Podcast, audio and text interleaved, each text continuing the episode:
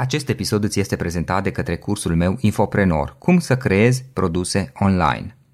Informația a devenit probabil cel mai valoros produs al zilelor noastre. Trăim într-o perioadă în care majoritatea oamenilor au acces la internet, iar cunoștințele pe care le avem pot deveni extrem de valoroase și de apreciate.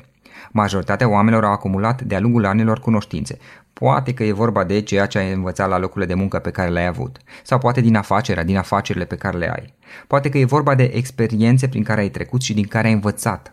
Sau poate pur și simplu ai un hobby și îl cunoști foarte bine astfel încât îi poți învăța și pe alții.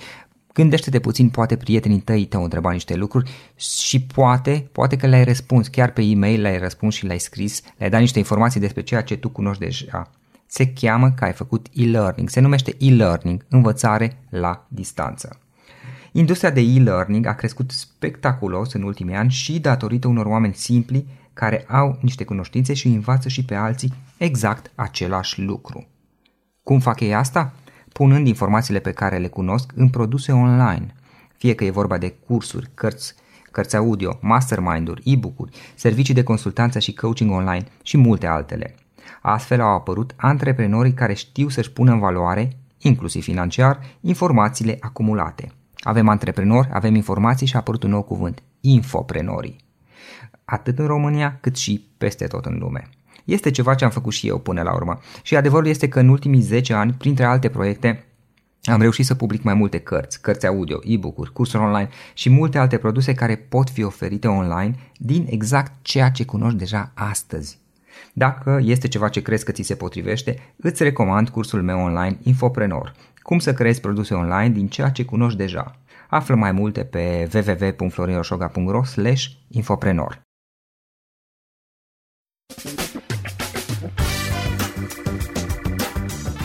Suntem media a 5 persoane cu care ne petrecem cel mai mult timp – Felicitări pentru că ai ales ca astăzi să petreci timp de calitate alături de antreprenori care inspiră. Cu gazda ta, Florin Roșoga. Antreprenorii invitați în podcast au curajul să facă schimbări în viața lor și să caute activitatea care îi împlinește. În puterea schimbării crede și Best Jobs, care oferă utilizatorilor săi instrumente pentru a-i ajuta să schimbe în bine organizația lor. Prin algoritmi de ultimă generație, Best Jobs ajută angajatorii să găsească cel mai bun candidat pentru poziția disponibilă. În plus, la Best Jobs plătești doar pentru rezultate pentru acei candidați care îți plac. Intră pe Best Jobs acum și adaugă jobul tău.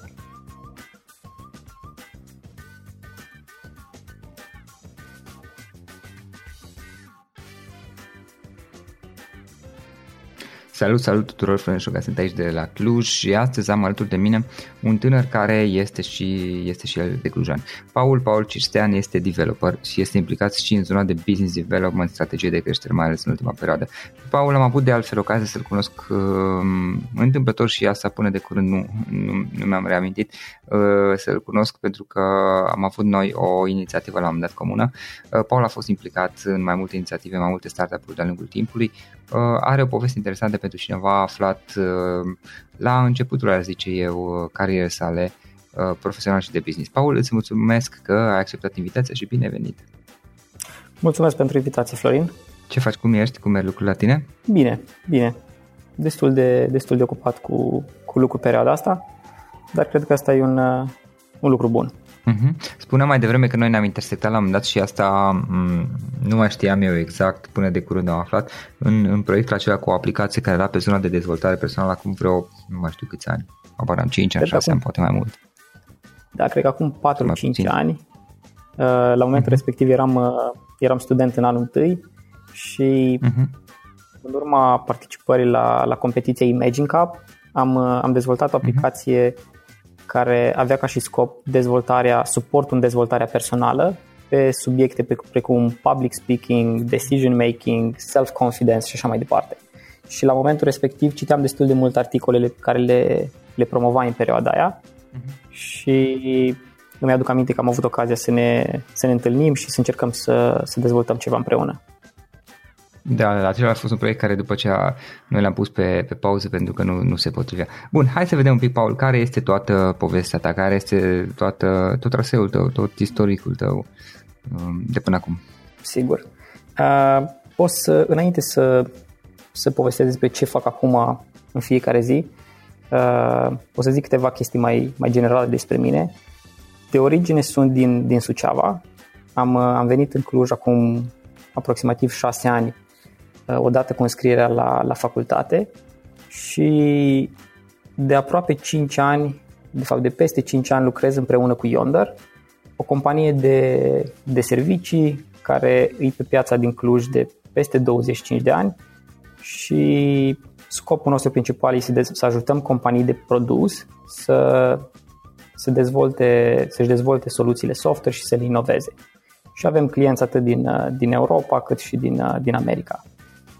Uh, încă din, din anul întâi de facultate am avut privilegiu să, să întâlnesc la facultate oameni și colegi care aveau pasiuni similare cu ale mele și anume programarea și dezvoltarea de produse și asta m-a ajutat, m-a ajutat destul de mult în, în dezvoltare. Îmi aduc aminte chiar și uh-huh. acum când, când a venit în anul întâi la facultate, personal chiar credeam în, în, în visul antreprenorial care era foarte romantizat și uh, promovat la momentul respectiv și anume dacă ai o idee destul de bună și uh, dezvolți o soluție care, care implementează ideea respectivă, chiar ai o șansă reală de a, vorba aia, de a da lovitura. Și pentru mine asta a fost una din, din primele realizări uh, la finalul anului de facultate, uh-huh. când uh, am investit destul de mult timp și am realizat că soluția tehnică și, bineînțeles, zona în care eu aveam majoritatea skillurilor, este o parte foarte mică din ceea ce înseamnă să, să dezvolți o companie, să, să pornești un business și așa mai departe. Uh, și înainte să, să trec prin, prin procesul meu din, uh, prin care am trecut în ultimii, în ultimii uh-huh. șase ani, uh, poate se merită să descriu un pic ce fac acum la Yonder. Ascult. Și momentan am, am un rol mai, mai atipic și anume jumătate din timp îl petrec ca și, ca și inginer software dezvoltând soluții și coordonând echipe, echipe tehnice și în cealaltă jumătate de timp sunt implicat în zona de business development și anume uh, activități care, prin care încercăm să creștem businessul. Fie să aducem clienți noi, fie să facem upsell, să vindem uh, mai multe soluții clienților existenți. Um, și în principiu, momentan în, în astea două direcții mi îmi împart timpul. Mm-hmm. Ok. Hai să vedem acum și proiectele prin care sunt mai multe, o dată cel cu mine și din câte știu parcă au mai existat și alte inițiative din partea ta. Da, da, da. Cred că în principiu încă din liceu am început să, să-mi dau seama că sunt pasionat de, de programare și inițial am început cu eu am început să particip la diferite competi- competiții de, de algoritmică, apoi din anul din, din clasa a 11 am început să particip la competiții de dezvoltare soft. Uh, astfel, la, când am venit în, în primul an de facultate, uh, am aflat despre competiții precum Imagine Cup sau uh, incubatoare precum Innovation Labs uh-huh. și imediat am, am rezonat cu, cu direcția asta. Una din primele soluții care le-am, le-am dezvoltat și îți spuneam că în anul întâi de facultate eu eram genul de persoane care chiar credeam în, în visul antreprenorial. Eram în anul întâi de facultate, ne-am, împreună cu încă doi colegi care și ei erau pasionați de, de programare, am zis hai să încercăm să dezvoltăm ceva împreună. Uh, și încă de atunci știam principiul important că trebuie să, dacă vrei să ai o șansă să dezvolți ceva, uh, ceva care are sens, trebuie să adresezi o nevoie. Și ne-am gândit, dacă nu știm anumite nevoi din diferite industrii sau din diferite segmente de piață, ne-am gândit în primul rând să încercăm să rezolvăm o nevoie pe care noi o simțim. La momentul respectiv uh, eram în anul de facultate, prietena mea era încă în Suceava și împreună ne plăcea să ne uităm la, la filme, să stăm împreună și ne uităm la un film. Dar după cum poți să imaginezi, când am, m-am mutat la Cluj, lucrul ăsta a, venit, a devenit destul de dificil și încercam să, uh, să gestionez interacțiunea asta folosind tool-uri precum Skype și pe Skype scriam 3, 2, 1 și când ziceam start, dădea play și ea și eu în același timp la video. Și experiența nu era foarte, foarte plăcută. Și ne-am gândit, ok, cum ar fi să dezvoltăm aplicații pentru a rezolva problema asta și anume a dezvolta o aplicație care în primul rând are sens pentru noi. Și cred că asta a fost un lucru bun pentru că în primul rând ne-a ținut pe noi mult mai engaged în procesul de development și de, de, de dezvoltare. Din cauza că înțelegeam nevoia, am fost capabil să venim cu soluția potrivită pentru nevoia asta. Și am dezvoltat o aplicație uh, care am numit-o Remote Cinema, care îți permite să sincronizezi la nivel de milisecundă două videouri de pe calculatoare diferite și are o interfață, din punct de vedere a experienței, e destul de similară cu TeamViewer, dacă știi aplicația. Mm-hmm, știu, știu. Și anume, cineva creează o sesiune, invită pe altcineva la sesiunea aia, apoi aplicația își dă seama care sunt filmele pe care cele două calculatoare le au în comun pe hard disk, uh, după care una din persoane selectează filmul la care doresc să se uite, filmul începe, din nou, e sincronizat la nivel de milisecundă și de fiecare dată când o persoană pune pauză, îi se pune pauză și celelalte persoane, când cineva face scrub în, în timeline, se face uh-huh. scrub automat și în cealaltă parte și mai mult de atât ai, ai incorporat și un messenger. De exemplu, dacă a fost o scenă interesantă care m-a făcut să râd, foarte ușor poți să trimit un emoticon care apare pe ecran într-un mod discret. Uh-huh. În mare parte cam asta, cam asta făcea soluția respectivă. Uh, am, am lucrat la ea cam două săptămâni, uh, destul de intensiv și am, am publicat-o în Windows Store. La momentul respectiv, oamenii încă, crede, încă credeau în Windows Store. Uh, și am publicat Acum nu mai cred. de... Acum nu mai, mai puțin, nu da. mai foarte popular. Am văzut. Da. Uh, era contra cost, spuneai. Am, da, era pentru 99 de cenți am, am publicat-o uh-huh. Și din nou ne-am gândit că nu am fi noi singurii care avem problema asta și că dacă venim cu o soluție tehnică elegantă și care chiar adresează nevoia, avem o șansă să, vorba aia, să dăm lovitura. Și bineînțeles, am publicat aplicația și în afară de prieteni și familie, nimeni nu nimeni mm-hmm. a descărcat aplicația.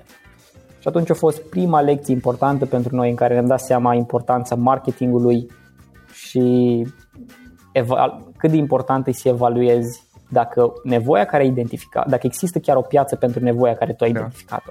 Uh-huh. Și care e de fapt piața aia, care, să, care e segmentul de oameni care ar fi interesați de produsul tău, cum ajungi tu la oamenii aia, care e costul de achiziție a unui client nou și toată povestea asta.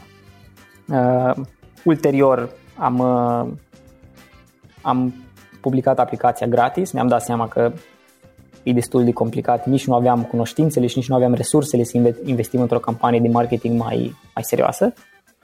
Uh, și în final cred că am avut câteva mii de oameni care au descărcat aplicația și uh, și-au folosit-o.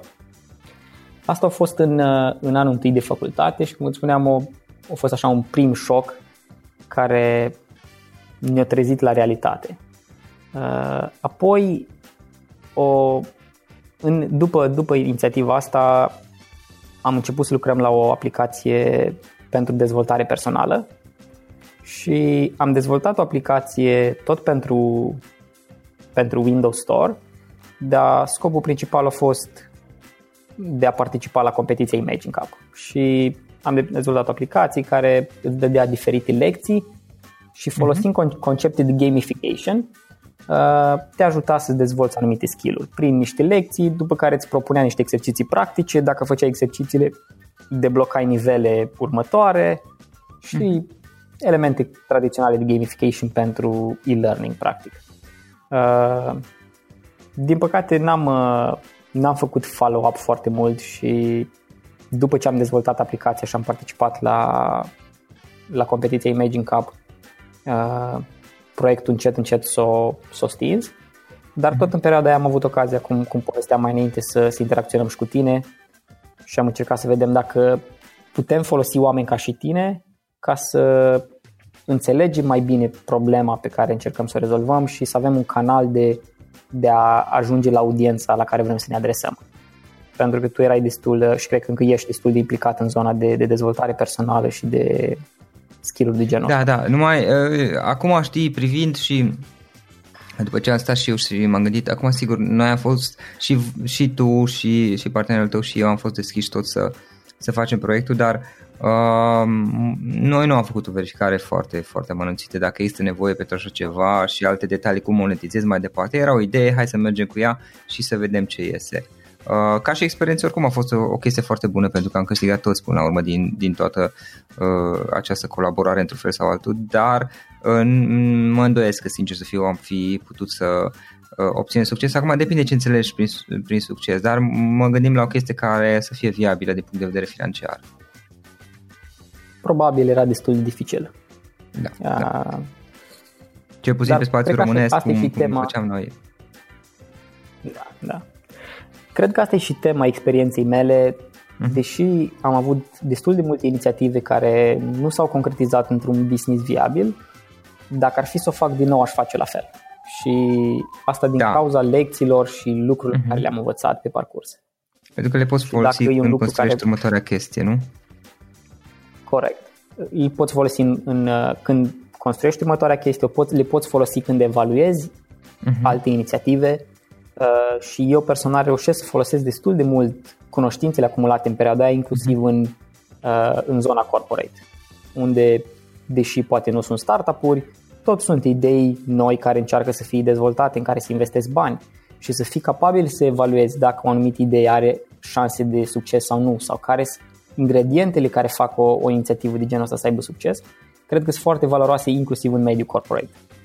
Uh, deci din perspectiva asta dacă aș putea să recomand ceva uh, tinerilor care sunt într-o, într-o experiență similară, trec printr-o perioadă similară, ar fi să nu se lase descurajați de faptul că nu o dat lovitura, ci să se bucure de, de parcursul prin care, de, parcur, de parcursul de învățare.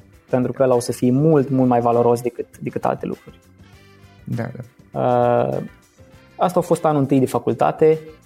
Chiar la finalul anului întâi de facultate m-am angajat și la Yonder, lucram uh, la momentul respectiv part-time și începând din anul 2 de facultate am avut o perioadă destul de aglomerată, jonglam practic uh, jobul part-time, uh, facultatea și tot felul de inițiative care le aveam în, uh-huh. pe lângă. Și mi-aduc și acum aminte, erau multe nopți în care prindeam răsărit împreună cu colegii, stăteam împreună și uh, lucram la diferite soluții. A fost o experiență faină care când mă uit în spate la ea, mă uit cu drag. În anul 2 de facultate, obiectivul nostru ca și echipă, eram trei băieți, uh, era să ne calificăm la etapa internațională a competiției Imagine Cup. Ne-am dorit asta din anul 1 de facultate. În anul 1 n-am reușit, am ajuns la, la etapa națională, dar n-am reușit să trecem mai departe. Și cumva concluzia la care am ajuns noi în primul an de facultate e că nu am reușit să ne calificăm mai departe din cauza că uh, am dezvoltat o aplicație faină, dar n-am știut să o prezentăm.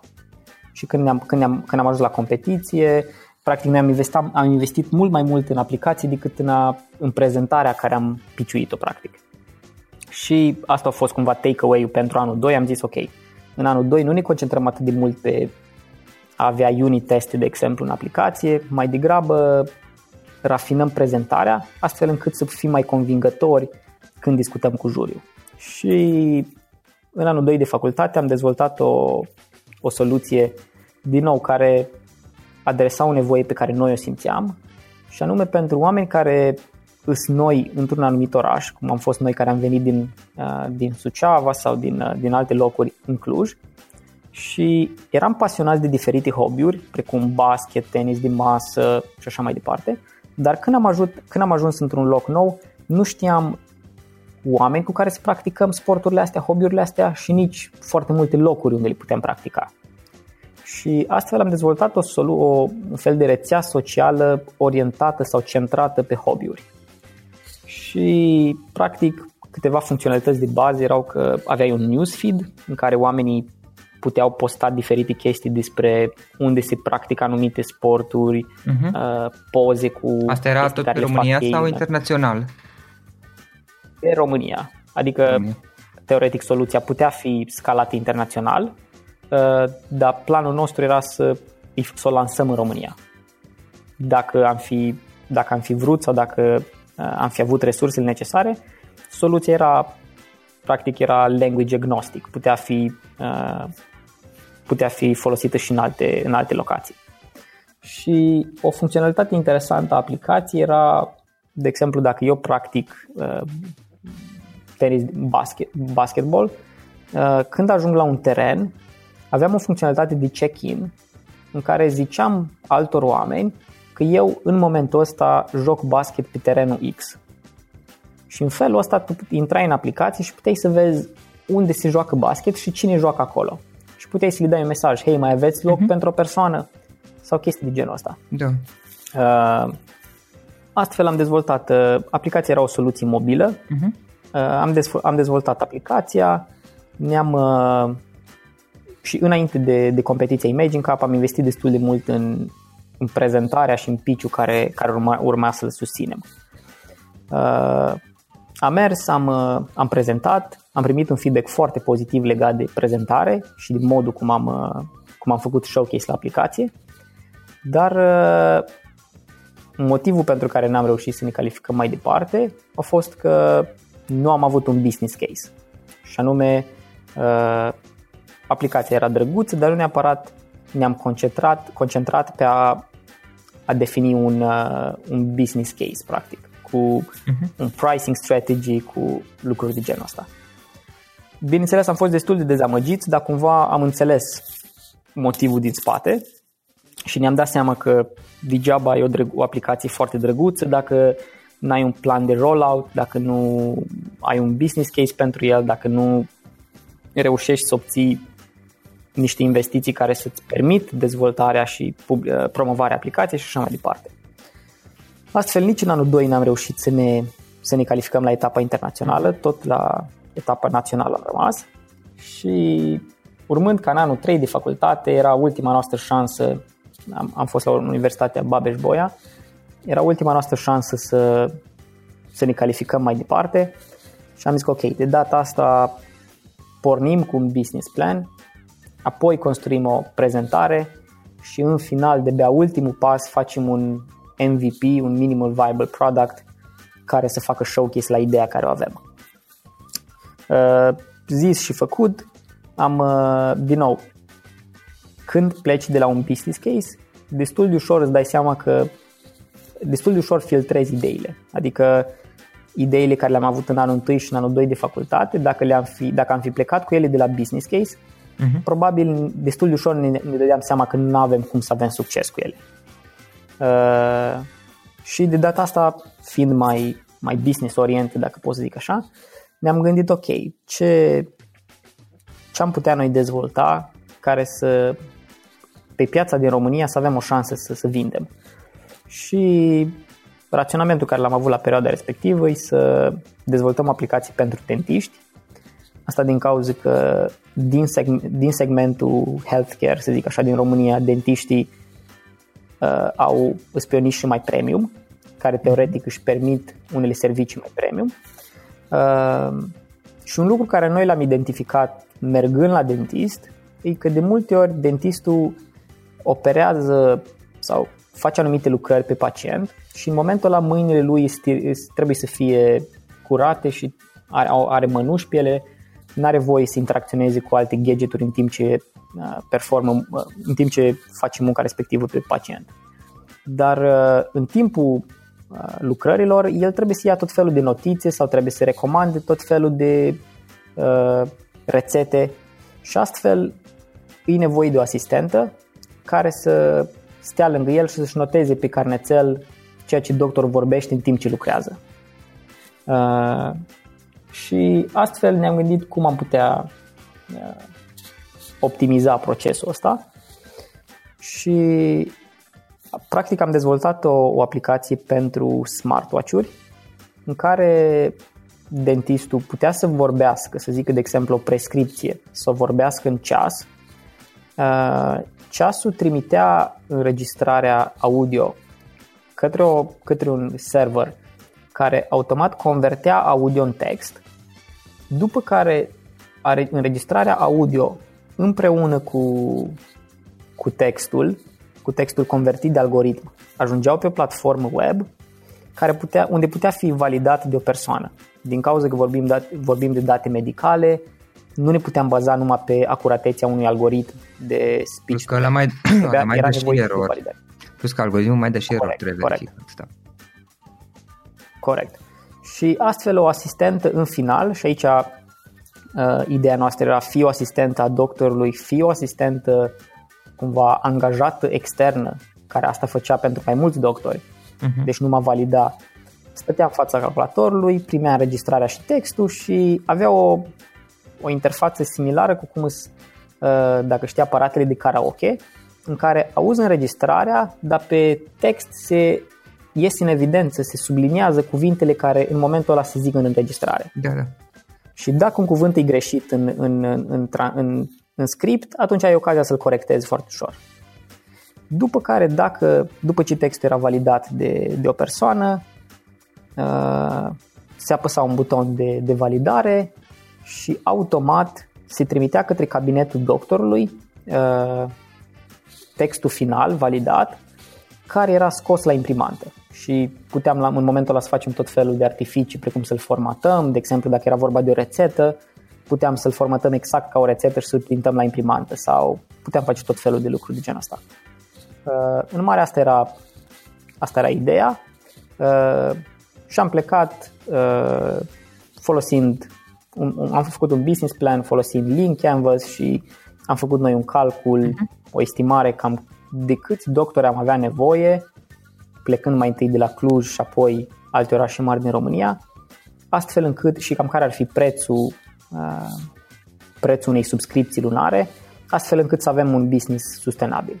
Practic, voi ce le oferat și... era, scuză-mă că te întreb, Paul, uh, serviciul prin care ei puteau să-și ia, uh, în timp ce operau, în timp ce practicau, puteau să-și facă niște notițe audio, să zic așa, și voi le converteați în text, în esență, urmând ca cineva să facă și corecția finală a textului. Practic, uh, Corect. ei vorbeau și... și aveau disponibil online prin acest serviciu tot ce își notau, să zic. Uh, corect, dar mai mult de atât era o soluție destul de integrată, end-to-end, și anume doctorul vorbea, de exemplu, prescriu medicamentul X și dacă el vrea să facă o prescripție cu, cu informația aia, uh, în aproximativ un minut după ce el vorbea, automat se printa în, pe imprimanta lui un, o hârtie formatată ca o rețetă cu medicamentul X. Uh-huh.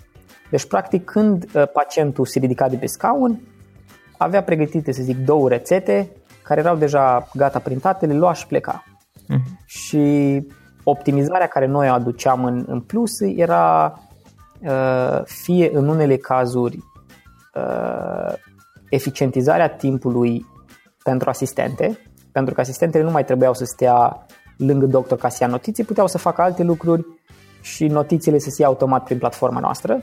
Uh-huh. Fie dacă erau doctori care aveau cabinete mai mici, poate erau activități care, poate doctorii respectivi nici nu aveau asistente și atunci se foloseau de soluția noastră pentru a lua notiții.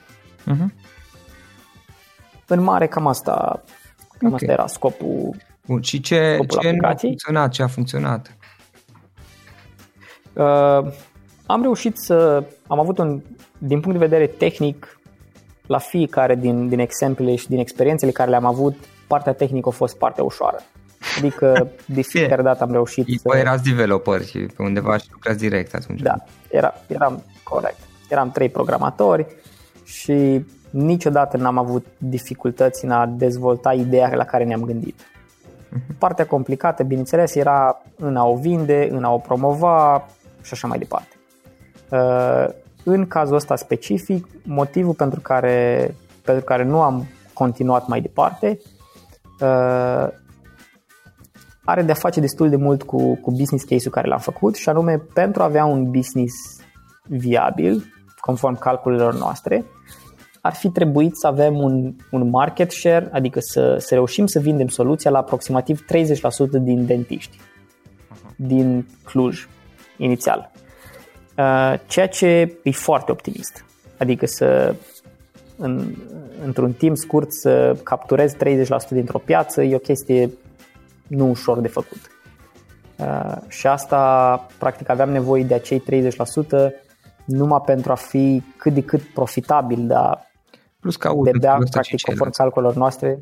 Conform calculelor, scuze? Uh, poftim? Conform calculelor voastre, spuneai? Zic conform da, da, da. Conform calculelor noastre, uh, trebuia practic 30% din, din piață să o, din, din dentiști să, să reușim să le vindem soluția și asta de bea practic cât să ne acoperim noi salariile noastre ca programatori și să hostăm soluția și no, costurile aferente da, da. Uh, soluției.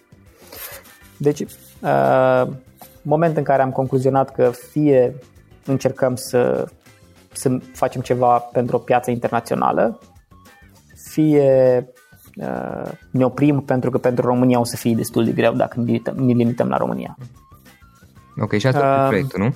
Și da, da, în urma concluziei respective uh, am oprit proiectul, în momentul respectiv eram în, în anul 3 de facultate și fiecare dintre noi apoi încet încet să o a mers în direcția lui.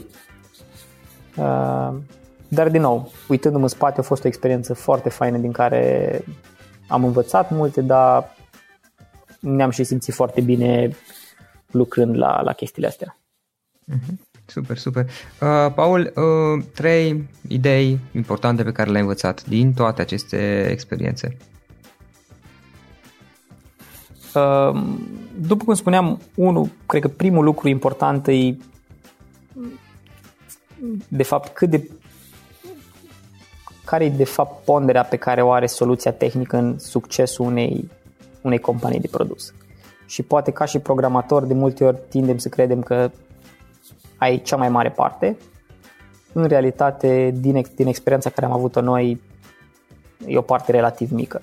Uh-huh. E mult mai important uh, modul în care dezvolți business-ul, în care promovezi soluția, rețeaua care o ai, să înțelegi piața la care te adresezi și așa mai departe. Un alt lucru, cred că important, în special pentru, pentru tineri, e cum reușești să, să te concentrezi pe a-ți gestiona energia. Și mai exact, cum te asiguri că ceea ce faci zi de zi uh, sunt lucruri care îți dau la finalul zilei energie mai mult decât îți iau. Deci dacă faci o, un calcul net, lucrurile care îți place să le faci și care îți dau energie versus lucrurile care îți iau energie, să ieși pe plus la finalul zilei. De multe ori, uh, cred că eu personal cel puțin mă concentram mult mai mult pe time management și nu pe energy management, dacă aș putea să zic așa. Și personal m-a ajutat foarte mult să, să fac schimbarea asta din mindset și să mă concentrez, să, să investesc în activități care îmi dau energie și care... Te fac să te simți bine. Uh, care la finalul zilei, corect, îmi place să le fac. Cu siguranță o să fie și lucru care... Corect, corect. Și ultimul lucru, în special pentru mine personal, a fost o lecție importantă uh, să înțelegi echilibru dintre viața personală și cea profesională. Uh, în special, cred că pentru oamenii pasionați, oameni ambițioși care vor să facă chestii, există riscul destul de mare de a, de a se afunda în muncă și de a investi doar în, în zona asta. Uh-huh. Și mai devreme decât mai târziu te trezești că ai alți piloni din, din viața ta, poate sunt relațiile din jur, poate sunt uh, hobby-urile tale, oricare ar fi. Uh, realizezi că nu ai investit în celelalte locuri și cred că ca și persoană ai mult de pierdut când, uh, când ești numai unilateral dezvoltat și nu multilateral dezvoltat. Uh-huh, uh-huh. Ok, practic să-ți pui uh, să-ți pui o balanță, un echilibru să-ți creezi între diversele scuze, componente, planuri ale vieții tale. Da, și în special din cauza că sunt multe activități care sunt activități cu, cu return pe, pe termen scurt și cu return pe termen lung. De multe ori în, în zona profesională lucrurile, investițiile care le, care le faci, simți rezultatul lor imediat. În schimb, când vine vorba de sănătate, de relații, da. de multe ori investești o perioadă destul de lungă până ce începi să vezi rezultatele. Și noi ca oameni, cred că în general suntem mult mai uh, conștienți și mult mai investim mult mai ușor în, în lucrurile care ne dau return pe termen scurt. Beneficii imediate. Și de asta cred că e important. Corect, corect. Ok. Da, deci în principiu astea trei lucruri ar fi mm-hmm. Bun, Paul, uh, de unde înveți tu? Care sunt, nu știu, ce cărți ne recomanzi? Ce oameni urmărești? Sau alte moduri prin care tu înveți? Mm-hmm. Um, în principiu, multe informații le, le extrag destul de ad hoc, de pe diferite clipuri de pe YouTube sau articole, lucruri de genul ăsta. Dar în ultima perioadă am început să, să investesc mai mult și în a, a citi cărți cap-coadă. Momentan chiar citesc uh, 12 Rules for Life, nu știu dacă știi cartea de Jordan Peterson. Uh, da, 12 re- au apărut și lumea uh, 12 reguli pentru viață, nu mai știu titlul, da. Corect, corect, corect. Uh, o recomand pentru, pentru orice tânăr. Uh, e un mod foarte pragmatic de a, de a încuraja tinerii să, să-și asume mai multă responsabilitate mm-hmm. și să-și pună viața în ordine. Personal, momentan sunt cam aproape, ter, aproape am terminat-o și am apreciat foarte mult cartea. Uh-huh. Alte cărți care le-am citit recent au fost uh, Never Split the Difference de Christopher, Christopher Voss. E o carte despre negocieri uh, și cum uh, practic uh, Christopher a fost un uh, o lucrat în, în trecut la, la uh, CIA și responsabilitățile lui erau de a, de a negocia cu, cost, cu diferite situații, în, în diferite uh-huh. situații dificile și are multe sfaturi practice uh, pentru Never cum, să, cum să te poziționezi într-o negociere. Corect, da. De Christopher Voss. Și poate un, o ultimă carte uh, care personal o apreciez destul de mult este Seven Habits of Highly Effective People de, de Stephen Covey. Șapte obiceiuri pentru, pentru oameni productivi, nu știu, cu siguranță este o traducere, este cartea tradusă și în, și în română. Da, există, era eficiența în șapte trepte, mai de mult acum au schimbat-o, cred că cele șapte deprindere ale oamenilor eficace îmi scapă cum e titlul actual. A, așa. Așa, da, există carte, există. Corect. Există și eu am citit de mult timp. Da. da de clasici. Bun, Paul... Uh, Cred că e o carte, da? o carte bună. Da, da. Paul, uh, ce instrumente folosești tu? Ce tool ai pe care le folosești? În principiu, uh, tururile destul de tradiționale, uh, nu folosesc ceva foarte ieșit din, din comun. Folosesc Outlook pentru a manage agenda și comunicările prin, prin e-mail. Un tool interesant care, care l-am încercat o perioadă și care poate merită, merită menționat. E numit Rescue Time și practic îți îl instalezi pe, pe calculator și îți uh, contorizează timpul petrecut în toate aplicațiile și website-urile pe care le folosești. Uh-huh. Și un mod foarte fain de a, de a realiza dacă ai anumite obiceiuri neproductive în ziua ta, și anume dacă stai prea mult pe rețele sociale sau dacă petreci prea mult timp uh, scriind e-mail-uri și așa mai departe. Uh, și pentru mine a fost un, așa un fel de scan foarte fain ca să, ca să realizez unde, mi, unde îmi petrec timpul în, într-o zi. Uh-huh.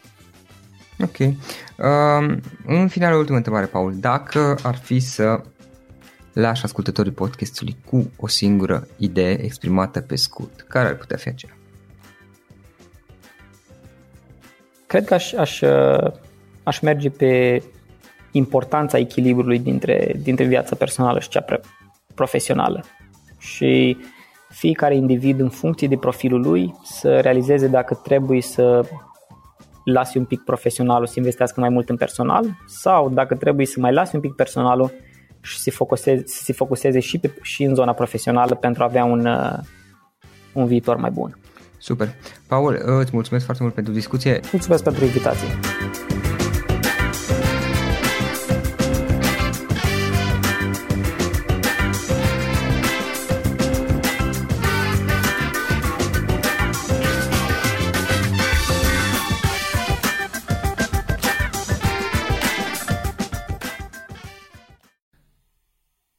Acest episod ți-a fost prezentat de către cursul meu Infoprenor, cum să creezi produse online.